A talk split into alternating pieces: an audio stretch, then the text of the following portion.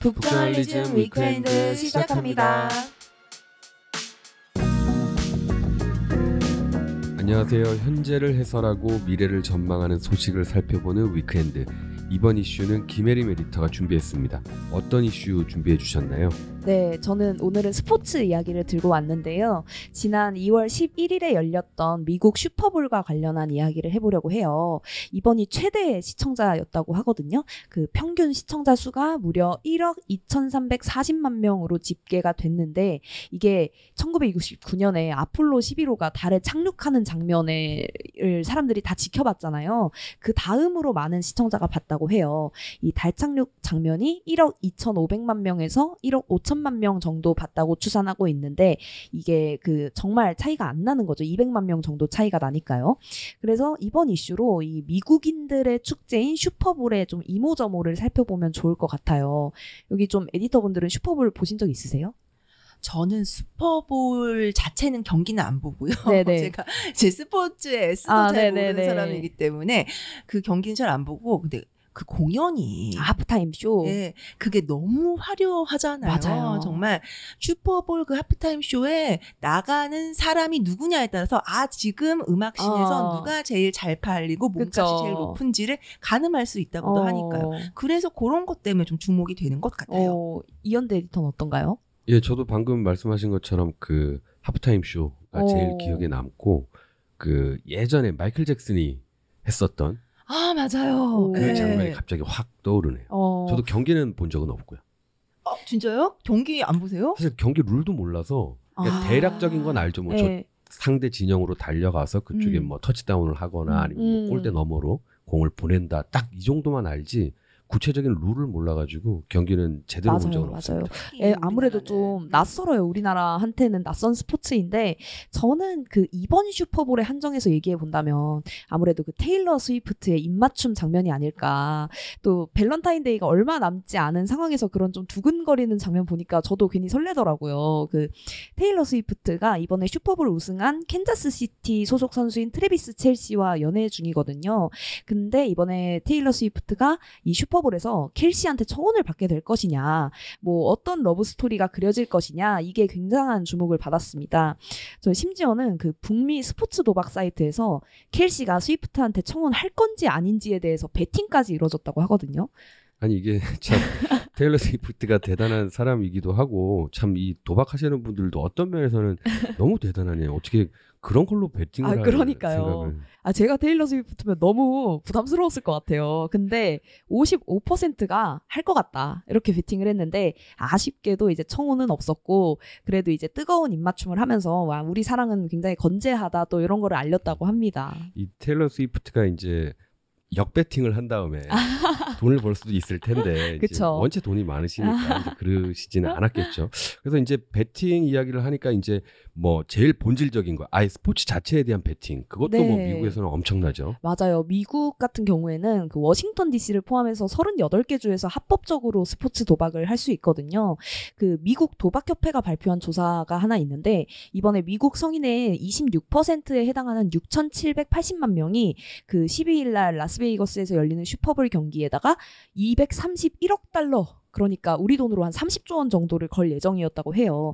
이게 지난해에는 160억 달러였거든요. 그러니까 21조 원 정도였는데 1.45배가 1년 만에 확 늘어난 수치입니다. 야 정말 엄청난 수치인데 네. 이게 그러니까 도박이라는 비즈니스 단에서만 그 정도 규모의 그쵸. 이제 거래가 일어난 거고 또 이게 뭐 전문적인 어떤 도박장 같은 것들을 이용하지 않더라도 친구 사이에서도 뭐 이런 어. 큰 게임 있을 때는 뭐 가벼운 내기 같은 것들도 하잖아요. 맞아요, 맞아요. 그래서 그 부분도 이제 도박협회가 조사를 했는데 친구나 가족이랑 가볍게 내기할 거다. 뭐 이렇게 답한 사람도 3,650만 명에 이른다고 해요.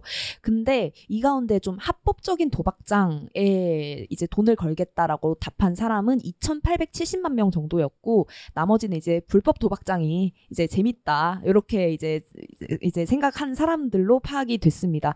그래서 미국 도박협회는 뭐 지금 그렇게 뭐 좋은 상황은 아니지만 그래도 긍정적인 건 이제 미국인들이 계속해서 좀 합법적인 베팅 시장으로 넘어가고 있다 이렇게 밝혔다고 해요. 네, 이게 참 베팅 규모가 그 정도라는 거는 다르게 말하면 슈퍼볼 자체가 어마어마한 어떤 뭐 상업성, 뭐 경제 효과 네. 이런 거를 가지고 있다라는 뜻이겠네요. 그렇죠. 이제 슈퍼볼 자체에 엮인 돈도 굉장히 어마어마한데 가장 주목받는 게 광고비예요. 이게 한국에서는 뭐 그렇게 인기 있는 스포츠는 아니지만 미국에서는 어마어마하거든요. 이 평균 시청률이 40%에 육박하는데 슈퍼볼 광고가 최소 15초에서 최대 30초까지 이제 내보낼 수 있습니다. 근데 광고 단가가 30초에 700만 달러. 그러니까 우리 돈 93억 1000만 원에 책정이 됐다고 해요, 이번에. 아 정말 어마어마한 수치네요. 이게 네. 저희 북저널리즘 같은 경우에 이번 슈퍼볼에 광고를 하지 않았기 때문에 93억 원을 아낀 벌었네요. 예, 예. 그렇죠. 이게 뭐 거의 미국에서는 독립기념일 다음 가는 행사라고들 표현을 하더라고요.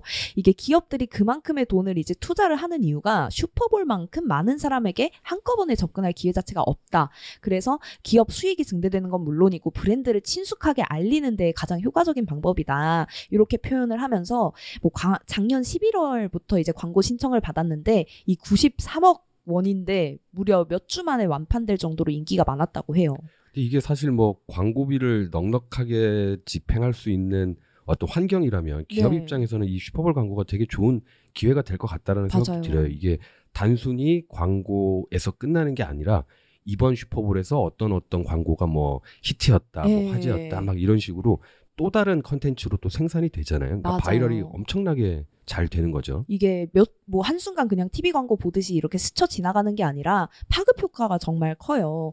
이 몽클레어 주립 대학의 메리 스콧이라는 교수가 뉴욕 타임스랑 인터뷰를 했는데 거기서 왜 이렇게 기업들이 많은 돈을 내냐라는 질문을 받았을 때 아, 그 돈은 30초를 위한 돈이 아니다. 광고를 한번 잘 만들어서 내면 그 광고가 4주에서 6주까지 화제거리가 되니까 기업들이 그 광고비를 내서라도 꼭 슈퍼볼에 광고를 하려고 하는 거다. 이렇게 말을 하더라고요. 그리고 실제로 이 광고 들도 사람들의 관심을 좀 많이 끌기 위해서 뭐 QR 코드만 딱 이렇게 박는다든지 뭐 이런 식으로 굉장히 다양한 실험들을 하고 있어요. 그래서 미국 종합 일간지 USA 투데이가 이 실제로 슈퍼볼에 참여한 58개 브랜드의 광고를 대상으로 좀 온라인 투표도 집계를 했거든요. 그래서 슈퍼볼 광고 선호도 조사를 했는데 이 조사 결과가 이제 향후의 마케팅 방향성이라든지 뭐 지금 사람들이 원하는 광고의 어떤 수준은 무엇이냐 이런 것까지 좀 알 수 있는 지표 가 됩니다. 예, 이 슈퍼볼 광고는 저도 이제 몇 년 전 기사 봤었던 것 중에 하나가 그 과거에 전통적으로 슈퍼볼 그 광고를 하던 기업들에서 이제 IT 쪽으로 많이 넘어가고 있다. 그래서 어. 미국 비즈니스판 자체가 그쪽으로 무게 중심이 옮겨가고 있다라고도 음. 볼수 있다. 막 이런 분석 기사까지 있을 정도로 네. 그 광고에 대한 어떤 주목도 이런 게 굉장히 높은 것 같은데요. 올해 같은 경우에는 뭐 어떤 재밌는 광고들이 있었을까요? 우리나라에서는 그 기아 광고가 좀 주목을 많이 받았는데 이 선호도 조사에서 자동차 브랜드 1등을 했어요. 그리고 전체 브랜드 중에서는 3등에 올랐습니다. 와 정말 대단한 브랜드들 사이에서 그쵸. 3등을 한 거면 뭐 그냥 보통 3등이 아닌 건데 그렇죠. 뭐 광고 내용이 어떻게 됐었던 거예요? 그게 그 좀 감동적인 광고였는데 그 피겨 스케이터를 꿈꾸는 한 소녀가 있는데 할아버지가 몸이 안 좋아가지고 공연을 못 보러 오는 거예요. 그래서 할아버지만을 위해서 그 숲 속에 있는 얼어 있는 연못 위에서 공연하는 그런 내용의 이제 광고였습니다. 아니 말로만 들어도 꽤 감동적인 스토리인 것 같은데 네. 여기서 자동차를 광고하려면 뭐 어떻게 어, 해야 되는 거예요? 저도 그 부분이 굉장히 궁금했는데, 어, 자동차는 언제 나오지? 라는 생각을 했는데, 그 기아가 광고한 자동차인 EV9이 전원 공급 기능이 있어요. 근데 피겨 하려면 음악이 필요하잖아요. 그래서 그 숲을 사이에 전원 공급 기능 활용해서 스피커랑 전등을 설치해가지고 간이 공연장을 꾸미거든요. 그래서 할아버지가 공연 보고 이제 퍼펙트 10점이다. 이렇게 딱 창문에다가 그리면서 영상이 끝납니다. 그래서 이번에 이 기아 슈퍼볼 광고를 제작한 미국의 대행사인 D&G가 있는데요. 이쪽에서는 EV9의 기능을 강조하는 동시에 좀 우리가 함께 이제 살아가는 데 있어서 필요한 희망과 영감을 좀 전달하고 싶었다. 이렇게 이야기를 하기도 했어요. 그리고 또 최근에 이제 한국에서도 굉장히 주목을 받고 있는 브랜드에서 슈퍼볼 광고를 거대하게 하기도 했습니다. 아, 예. 어떤 브랜드죠? 이게 가장 많은 중간 광고비를 지출한 음. 곳이었는데요. 중국의 이커머스 기업인 테무예요. 이 테무가 그 광고비가 아까 30초에 93억 원이었다고 했잖아요. 근데 광고를 6번을 냈거든요. 그러니까 540억 원을 쓴 거예요. 광, 그 경기 하나에. 그리고 광고 문구가 억만장자처럼 쇼핑하라. 이런 문구였습니다. 음. 그래서 테무 자체가 뭐 저렴한 가격을 내세우니까 돈 너 돈 없어? 그래도 쇼핑 마음껏 할 수 있어. 뭐 이런 걸 강조한 이야기겠죠. 그래서 뭐 애니메이션 캐릭터들이 테무 앱에서 뭐 10달러짜리 토스트 기계, 뭐 6달러짜리 스케이트보드 이런 것들을 구매해서 집을 채우는 모습을 보여줬다고 해요. 예.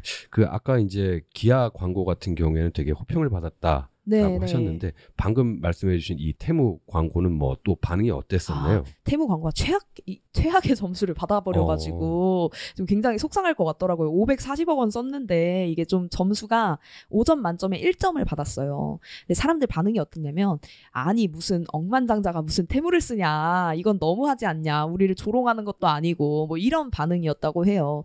물론 뭐 일상에서 억만장자를 만나기는 쉽지 않은 일이지만 그 사람들이 테무에서 쇼핑하지 않을 건 우리 가 안다. 뭐 그래서 사람들의 그 좀 반감을 부른 게 아니냐 이런 분석도 함께 나오고 있었습니다. 이게 제가 그 테무 광고를 보지는 못해서 네. 뭐 정확히 어떤 내용인지는 모르겠으나 이제 설명해 주시는 것만 들었을 때는 약간 억만장자처럼 쇼핑하라 저는 이게 조금 와닿기는 하거든요. 네, 저도 좋았어요. 왜냐면 다이소 가면 막 내가 모든 걸 다 살 수 있으니까 맞아요, 맞아요. 진짜 페리스 힐튼이 된 것 같은 네. 약간 그런 느낌인데 참 뭐 평가가 좋지 않았다. 네. 저도 한번 어떤 내용이었는지 찾아봐야겠네요. 또 뭐 다른 또 인상적인 광고들 있었을까요? 그 웹사이트 구축 회사인 스퀘어 스페이스라는 회사도 5점 만점에 1점을 받았는데 좀 더 슬픈 게 뭐냐면 이 광고를 마틴 스콜세지 감독이 제작에 참여를 어. 했대요. 그런데 왜 이렇게 반응이 안 좋았냐? 대체 무슨 말을 하는 광고인지 모르겠다. 이게 이제 사람들의 반응이었는데 이 광고 내용을 좀 간략하게 설명을 드리자면 광고 속에 사람들이 스마트폰에 너무 집중하느라고 위에 막 외계인이 있고 비행 접시가 있는데도 그걸 인식을 못해요. 근데 외계인들이 좀 민망하잖아요. 그래서 웹사이트를 통해 가지고 뭐 인간들 안녕 이런 메시지를 전송하는데 그래서 사람들이 외계인을 주목하게 되는 뭐 그런 내용이다. 그리고 마지막에 이제 스- 마틴 스콜세지가 직접 나와서 웹사이트는 이런 걸 현실로 만든다. 뭐 이런 문구가 나오면서 끝나는데 사람들이 보다가 이제 갑분싸가 된 거죠. 이게 뭔 소리일까? 마틴 스콜세지가 나온 건 알겠는데 대체 뭘 전달하고 싶은 걸까? 뭐 이런 얘기를 하면서 좀 반응이 좋지 않았다고 하는데 뭐 제 생각으로는 뭐 되게 이런 허무맹랑한 생각도 우리의 어떤 웹사이트 서비스를 이용하면 현실로 만들 수 있다. 뭐 이런 메시지를 전달하려는 것 같은데 너무 복잡하지 않았나 또 이런 생각은 들더라고요. 네. 네. 이 Squarespace라는 웹사이트 구축 회사 여기가 이제 저희 BKJN 샵 저희 샵에 예전에 웹사이트를 만들 때 아, 이 Squarespace로 아? 이용을 했었거든요. 근데 어. 여기가 이제 우리나라에서 그 웹사이트 템플릿 만드는 회사들을 떠올리면 좀 뭐랄까요 좀 천편일률적인 템플릿을 제공하는 예, 듯한 예. 그런 인상이 좀 강하잖아요. 근데 Squarespace는 어마어마하게 artistic한 어, 맞아요. 템플릿들이 많아요. 네. 그래서 아마도 광고도 되게 전위적인 광고를 아. 했었지 않았을까 싶은데 이게 아무래도 그 슈퍼볼 뭐 중간 중간에 들어가는 광고이다 보니까 조금 특이한 광고보다는 네. 조금 더 쉽고 직관적인 광고가 효과가 조금 더 있지 않을까 싶은 생각도 드네요. 맞아요. 그 슈퍼볼이라는 것 자체가 굉장히 유쾌한 스포츠 이벤트잖아요. 그래서 그 이제 이벤트의 어떤 성격에 맞게 유머러스하게 풀어내는 게 좀 전략처럼 사용이 되더라고요. 그리고 미식 축구라는 스포츠 자체가 워낙 야성적이고 폭력적인 스포츠인 만큼 그런 톤앤 매너에 잘 맞는 광고가 인기가 많았던 것 같아요. 이번에는 특히 그 숏폼 세대를 사로잡는 광고도 인기가 많았는데 그 리세스 초콜릿이라고 제가 굉장히 좋아하는 초콜릿인데 여기 광고가 30초밖에 안 되는데 인물이 7명이 나오고 장면이 4번 전환되는데 그 중에서 28가지의 다른 행동들을 보여줍니다.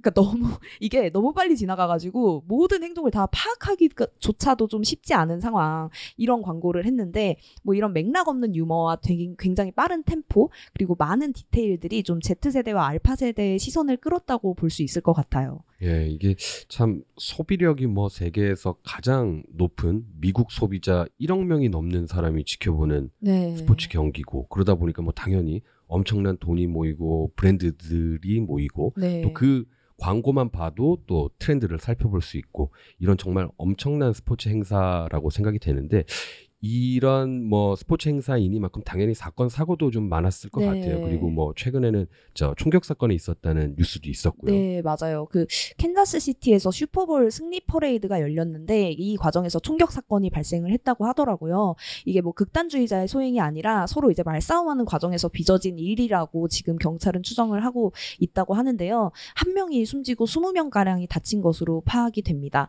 사실 이런 것들을 보면 지금 미국이 당면하고 있는 문제 도 이런 행사를 통해서 좀 볼 수 있을 것 같아요. 그 KFF가 조사한 바에 따르면 총기 사고 때문에 미국인들의 3분의 1 가량이 특정한 공공장소나 사람들이 많이 모이는 곳을 피하고 있다고 하거든요. 뭐 영화관이나 뭐 사람이 많은 곳은 좀 빠른 탈출이 어렵다는 판단 아래에서 이제 가지 않는 경우들도 많다고 하고 그래서 이런 걸 보면은 이번 슈퍼볼과 엮인 여러 가지 좀 사건 사고들을 보면서 좀 미국의 현재 상황도 함께 들여다볼 수 있지 않나 싶어요. 예, 정말 그러네요. 이게 미식 축구라는 게 뭐 가장 미국적인 스포츠이다 보니까 이 경기를 둘러싼 뭐 말씀해 주셨던 광고 그리고 여러 사건 사고 이런 것들이 현재 미국 상황을 한 모습에 이제 네. 볼수 있는 그런 장면인 것 같아요. 맞아요. 그 슈퍼볼 역사를 봐도 그런 부분들이 진짜 잘 드러나는데 슈퍼볼이 그 2차 세계대전 직후에 TV 계약을 체결하고 엔터테인먼트로 이제 등장을 하기 시작했거든요. 근데 이 슈퍼볼의 어떤 주요한 문화적 축이 뭐냐? 하나는 전쟁이고 또 하나는 TV 문화예요. 그래서 전쟁 직후에 일단 인기를 끌기 시작했으니까 슈퍼볼이라는 것 자체가 애국심이랑 동의어가 됐거든요. 그리고 이 그 미식 축구라는 스포츠 자체가 전쟁 전략 이런 데서 끌어온 문화들도 굉장히 많고요. 그리고 또 하나는 그 TV의 성장이라고 볼 수 있을 텐데 그 TV가 굉장히 많은 사람들에게 보급이 되면서 슈퍼볼의 인기도 점점 커졌고 그 이후로 미국에서 소비주의가 번성하면서 뭐 광고나 하프타임 쇼와 같은 비즈니스도 함께 커지기 시작했다는 점을 볼 수 있을 것 같아요. 그래서 우리가 미국 하면 떠오르는 그 굉장히 화려하고 휘황찬란한 문화가 이 슈퍼볼 안에도 다 담기기 시작한 거죠. 네. 예, 이게 참 말씀해주신 주제들을 책으로 엮어도 되게 재미있을 것 같다는 어. 생각이 들어요. 슈퍼볼을 통해서 바라본 어떤 미국의 현대사, 맞아요. 뭐 상업성, 뭐 소비주의, 미디어의 발전 요 하나에 다 들어가 있는 것 같은데 이게 뭐 말씀을 다 듣고 나니까 이제 앞으로는 슈퍼볼을 볼 때 그리고 뭐 이런 경기가 열렸다라는 뉴스 정도를 접할 때 단순히 뭐 그냥 큰 스포츠 경기가 열렸구나 뭐 이렇게 생각할 게 아니라 조금 더 넓게 넓은 관점으로 좀 생각해 볼 수 있을 것 같네요. 네, 저는 특히 이번 슈퍼볼이 더 그러기 되게 좋은 사례였다고 생각을 해요. 역대 이제 최다 관객을 동원하기도 했고, 한 지금을 뭐 이렇게 쥐락펴락하는 한 팝스타의 러브 스토리도 눈길을 끌었고, 또 한국의 뭐 이커머스 시장을 위협하는 신예들이 이제 등장했다는 점과 또 총격 사건이라는 지금 미국이 당면한 문제까지 담고 있었다는 점에서 그런데요.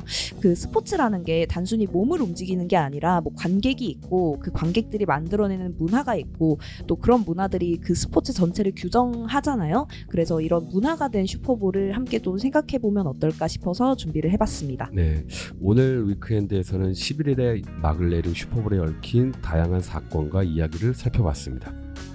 북저널리즘 위크엔드는 북저널리즘 웹사이트와 애플 팟캐스트, 스포티파이, 네이버 오디오 클립, 유튜브에서도 만나보실 수 있습니다.